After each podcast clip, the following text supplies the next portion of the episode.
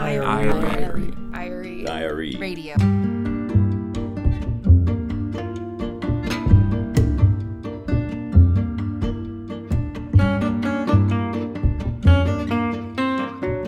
If you're walking down the street in San Francisco, it's impossible to ignore.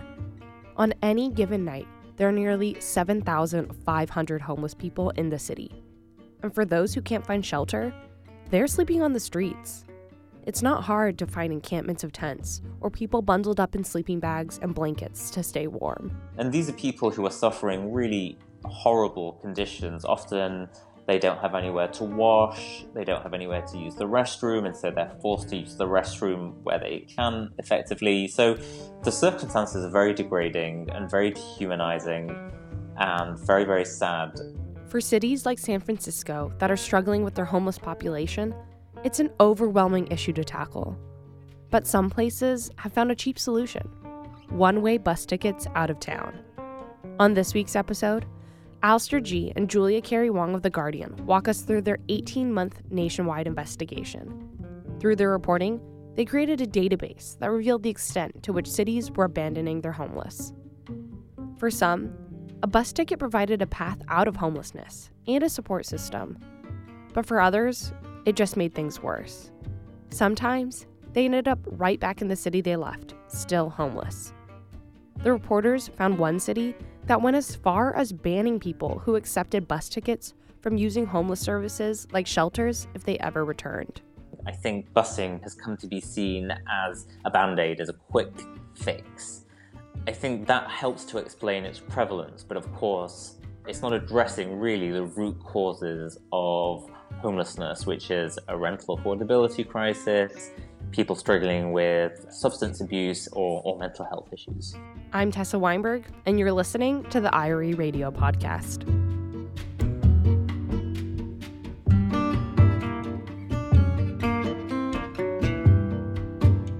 It started as a rumor. When The Guardian opened its San Francisco bureau in 2016, the editors thought their focus would be on technology and the Silicon Valley. But they found one of the major topics that demanded their attention was the thousands of homeless people who sleep on the city streets each night. Alastair Gee is the homelessness editor at The Guardian's San Francisco bureau, and he'd heard rumblings that some cities bust out their homeless. They couldn't quite tell is this an urban myth? Is this kind of folklore that people say along the lines of, oh, homeless people go to various cities, they just go there for the services or whatever, they go there for the weather. Is this really true?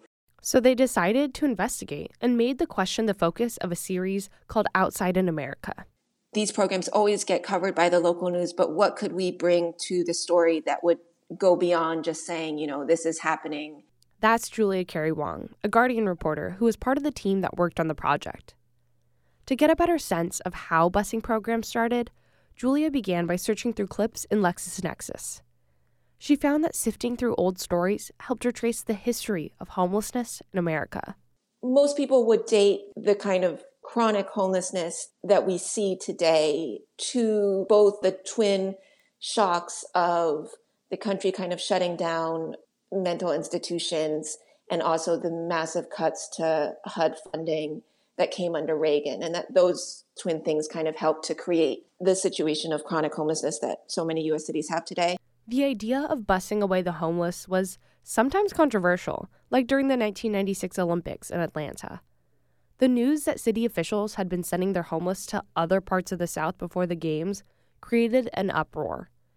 But the first full fledged busing program Julian and Alastair could pinpoint was in America's largest city.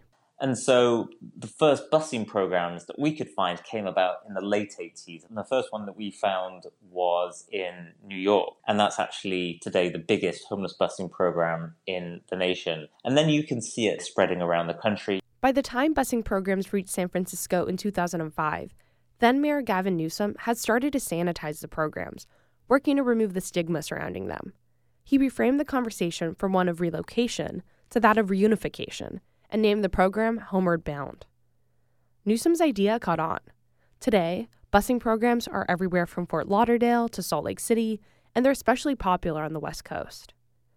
City officials say busing is a way to get homeless people back on their feet, and it's cost effective too. Instead of paying for a bed in a homeless shelter for months on end, cities can shell out a couple hundred dollars for a one time bus ticket. In some cases, relocation programs are privately funded, but in many of the largest cities, they're paid for out of the city budget.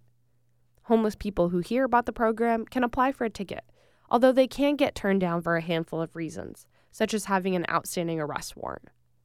But despite the existence of busing programs, homelessness has continued to be an issue.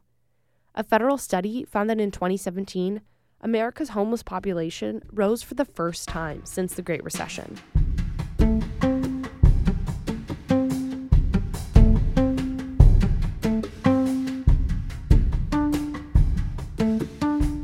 While searching through clips helped Alastair and Julia get a better sense of the history of these programs, it wasn't an exhaustive search. It gave us a lot of leads, but we needed to be more methodical as well. So then after that, we just went through a list of the 25 largest US cities in the country, and we just contacted officials at all of those cities to find out if they had programs. Once they had a short list of cities with busing programs, they sent out records requests. Going in, they envisioned what their ideal data would look like. We knew that what we wanted was individual journey level data. We wanted to know how many journeys someone took on, I don't know, March 23rd, 2005, for instance, and we wanted to be able to say it was a man or a woman who went from this city to this city, and maybe this was how much the ticket cost, and this was the outcome of that journey. But they also wanted to know details like had the city made any follow up calls once a passenger reached their destination? And who was waiting in the new city to meet them? In general, they asked for a lot, knowing that depending on the city, they might not get everything. But wrangling the data they received was a challenge. Cities varied in what kind of data they collected on busing programs and how they kept it. Everybody had a different form of compiling it. Not everybody just gave it to us in a spreadsheet. So there was a number of hours of just converting PDFs into something and then trying to clean that data. For instance, in the case of San Francisco, there were just a bunch of empty fields where they should have marked down here's where we did follow up with this client to ensure that once we'd given them a bus ticket out of the city that they were housed at the other end and there were just blank spaces for several thousand people that had taken tickets from the years 2010 to 2015 Alastair and the team of reporters had to figure out was San Francisco keeping information from them, or did the city simply not have that data? And both cases are interesting, right? And so eventually, what the city of San Francisco said to us was, as you've seen, our data keeping hasn't always been very good. So that was that was fascinating. The very justification for having a bus program is that it works to rehouse people at their end, that it creates stability for people. But for this whole five year period, they had zero data to testify to that at all. So that was very interesting. All of this pointed to shortcomings in the system. When San Francisco reports how many people have exited homelessness, it includes the number of people who received one way bus tickets. The Guardian found that from 2013 to 2016, nearly half of the 7,000 homeless people the city said it helped lift out of homelessness had been relocated with bus tickets. And yet, the city often lacked data to show if the tickets had actually helped. From 2010 to 2015, the city's record showed only three people had been contacted for follow up calls after they left. That became one of the main focal points of the story because if you're going around saying that just sending someone home to a relative is the right solution to homelessness, well, not only does that face headwinds when you consider the fact that many people are homeless because of where they came from or because of family conflicts. It's also difficult if you're saying that without having good long term data to back those statements up. The longest follow up they found was Santa Monica, which checked in with travelers six months after they were bussed out. Only 60% remained housed six months later. And that was the absolute longest. Many cities didn't do any follow up at all.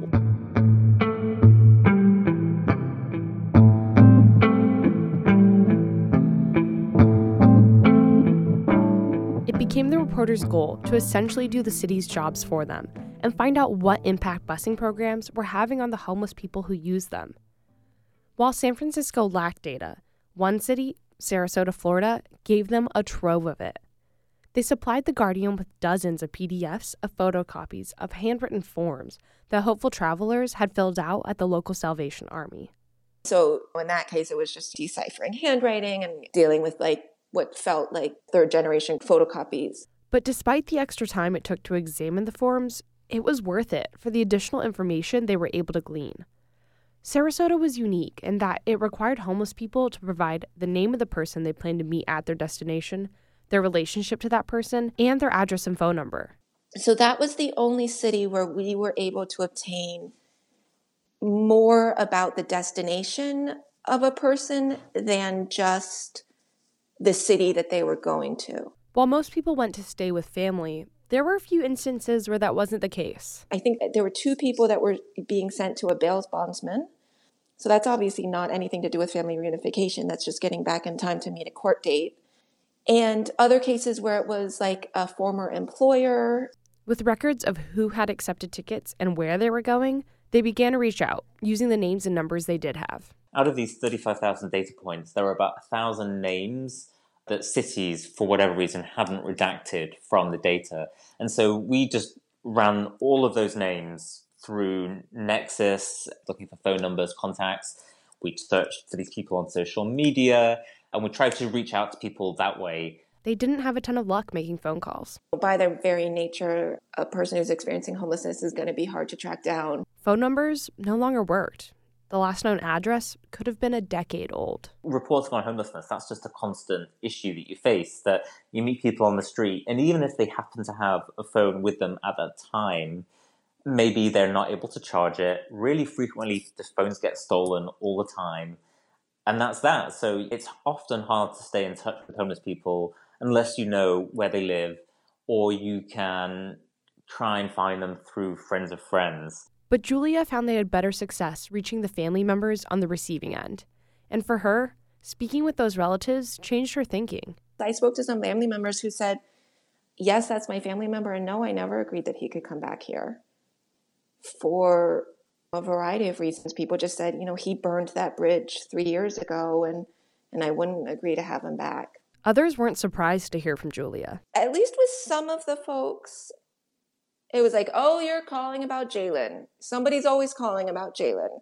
You kind of got the sense that this was a person who was close to somebody who was potentially often in and out of situations where their next of kin would need to be contacted. I was surprised with people's candor, but also really appreciated people's candor. Folks were talking about a very difficult situation that I've never been in myself, which is to have this sense of responsibility towards another adult who really needs a lot of support, and yet they're not necessarily equipped or have the resources to provide that support, but still feel that sense of obligation. All this gets at a central question who should be responsible for helping the homeless? Busing shifted the burden away from the city and onto an individual. If you give somebody a bus ticket and ship them to their elderly parent or their retired sister, it privatizes the responsibility and it puts it onto an individual family.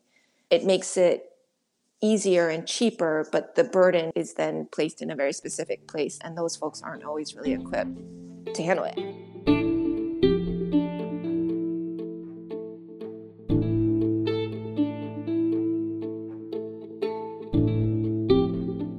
Data led them to a couple dozen homeless people who had accepted tickets and their families. But the reporters also wanted to experience firsthand what it was like to take a bus out of homelessness. The initial reporting for the project had started in early 2016. By this point, it was already the summer of 2017, over a year later. It was always in the back of Alastair's mind that it would be challenging to find someone to ride along with, but it was proving increasingly difficult as the reporters struggled to meet someone before they accepted a bus ticket. Cities hadn't always been helpful in facilitating those interactions. So, cities weren't so open to introducing us to some of their clients. We tried various cities and it just became very hard because it became apparent that the city was really trying to manage the process by which we would meet that person, and they clearly wanted to make sure it was a successful case. When officials didn't seem eager to help, they decided to take matters into their own hands. August rolled around, and Alastair and another reporter had started spending their days outside of the San Francisco office that distributed bus tickets. They made it a routine to spend a few hours there every couple days in hopes of meeting someone who had just accepted a ride. And so we ended up just like finding a place in this office that was kind of out of the line of vision, line of sight of the staff members, but just so we could keep an eye on basically who was going in and who was coming out. Once they'd gone out, we'd just like run out and I'd run up to them and say, Hi, hi, I'm a reporter with The Guardian, doing this thing about bus tickets. I guess you were just at that counter. What's going on? Are you hoping to take a ticket? I'd love to hear more about it. Can I take you for a coffee? All that kind of thing. It took patience and persistence. Once, Alastair set up a time to meet a homeless woman for coffee the next day. She never showed. But the effort to establish those connections was worth it. When it comes to on the ground reporting surrounding issues of homelessness, one of the most important things you can do is simply meet people where they are, sit down, and listen, Julia said. You'll learn things that you wouldn't from policymakers or nonprofits. One of the really kind of striking things, especially about folks who are living on the streets, is just how ignored they are all day by people on the sidewalks. People don't like to make eye contact. People don't like to look and see that kind of poverty. It makes housed people uncomfortable. But if you go and talk to people, I mean, my general experience is that, you know, a lot of folks are very willing and eager just to have a conversation, to talk, to have somebody, you know, treat them like a human being for once. I think that so much reporting on homelessness kind of ignores homeless people and their agency and their voices.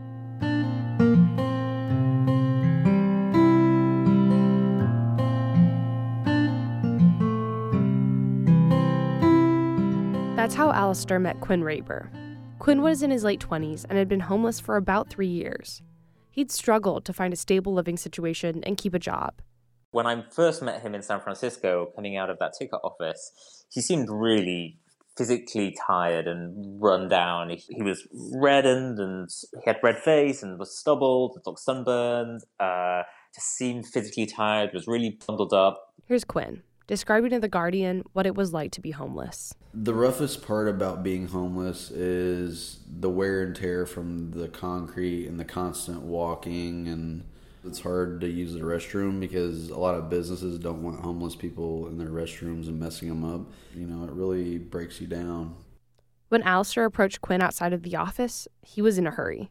His bus was set to leave in just a few hours, and he didn't have time to talk. But he agreed to meet Alastair at the Greyhound station later that day. Alastair stood with Quinn in line as he was about to board the bus and quickly got down his name, the gist of his story, and his contact info. And then Quinn was off he would travel 2,275 miles over three days to his hometown of Indianapolis, where he planned to stay with a friend and get a job. I couldn't get on the bus with him because it was just way too short notice, but I stayed in touch with him, spoke to him when he was back in Indianapolis. It wasn't going so well there. And then a couple of weeks after that, I spoke to him again on the phone and I said, Where are you? And he said, I'm on a Greyhound bus. And he said, I'm coming back to San Francisco from Indianapolis. It hadn't worked out in Indianapolis.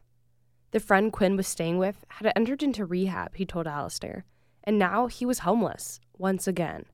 So Alastair quickly coordinated with Quinn and planned to meet him in a town south of the Bay Area so they could finally get the ride along they were hoping for and see a part of Quinn's journey. And so we went to this kind of podunk town in the middle of nowhere, loitering around wait, again, waiting for this bus at 9, 10 p.m. at night. And we jumped on and we met Quinn on the bus and we went back to him as he completed his return journey to San Francisco. And so this is a guy, mind you, that presumably now is on San Francisco's list of people who have officially been rehoused or exited from homelessness. They gave him a ticket, and so that's how they account for people giving tickets. But as we found, accompanying him back to San Francisco, he was then homeless pretty much in the very, very same place that he had been before he even got the ticket in the first place.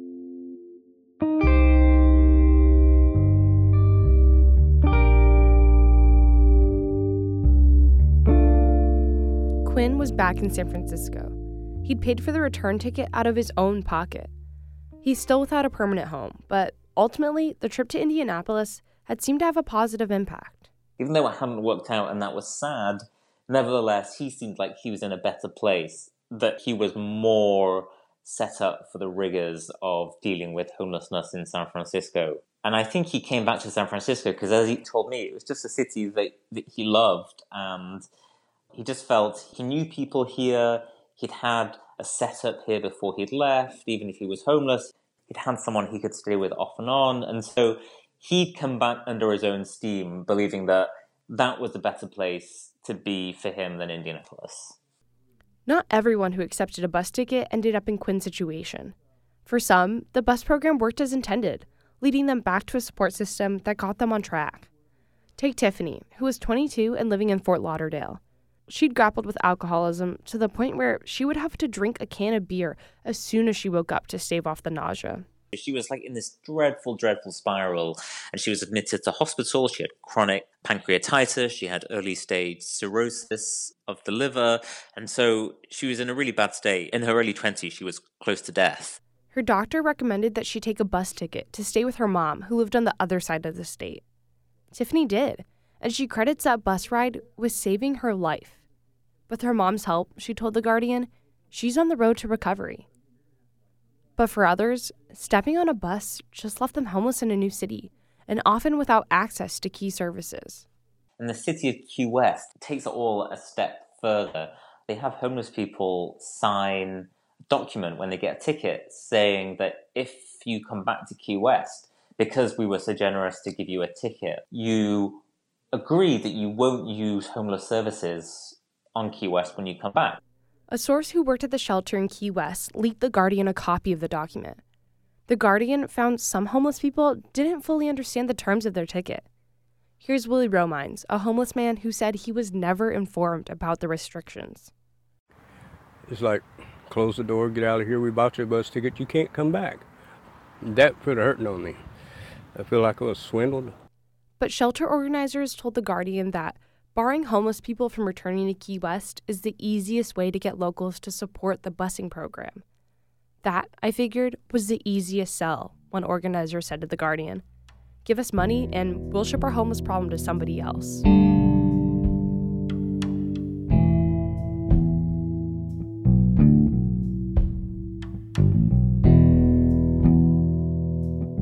The Guardian's investigation primarily focused on the over 20,000 homeless people who have been bussed across America, they also reported on a relocation program unique to New York.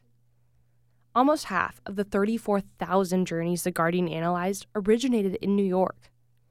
That's about 17,000 relocations. And about 20% of those people were flown, not bused, to their new destination. Some even crossed borders to places like Puerto Rico, Honduras, and Canada. Within the US, Orlando, Florida, and Atlanta were the most popular destinations.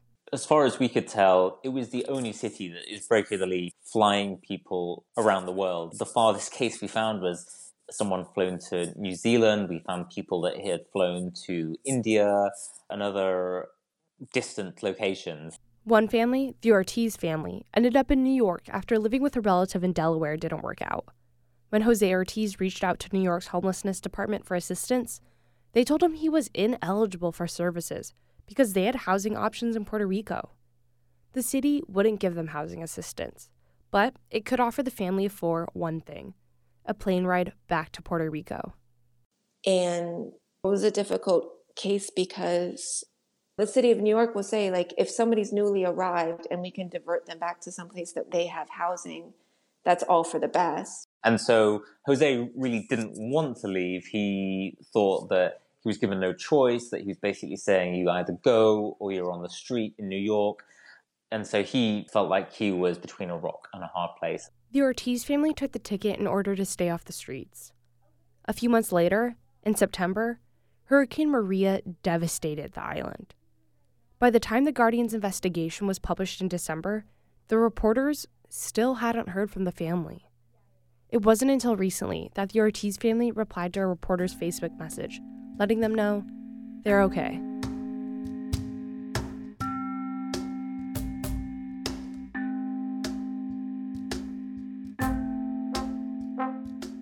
After nearly 18 months of coordination between a team of reporters, editors, filmmakers, data experts, and freelancers, the project was finally ready to be published. With records from 16 cities and counties, the Guardian team had created a national database that analyzed more than 34,000 journeys. A lot of the response that we saw was exactly what we were hoping for, which was folks saying, Oh, I kind of heard about this, but I had no idea that it was so big. I had no idea that this was going on so widely. And folks kind of taking the conversation to the next step, which is the step most homelessness stories end up with, which is how is this happening? How is this the richest nation in the world? And this is what's happening. They heard from advocates, like the United Nations Special Rapporteur on the right to adequate housing, who was horrified by the findings. They heard from readers, who felt compelled to take action and wanted to know what they could do to help. And they heard from some of the people they'd featured in their story, who told the reporters they felt like their story had finally been heard. They thought the story was their story. In those cases where we've heard back from people, people were just, again, grateful that we had shared those stories.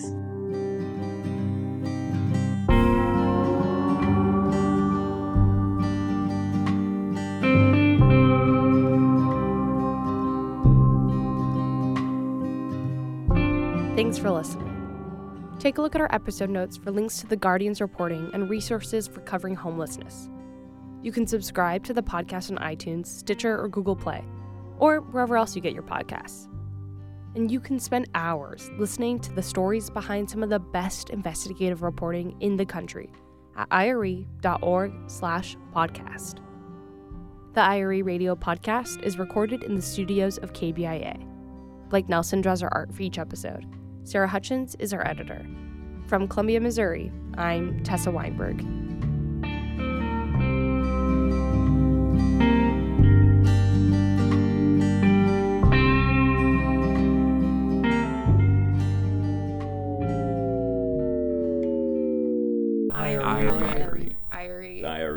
Radio. Podcast. You might want to do that over. Okay. Podcast.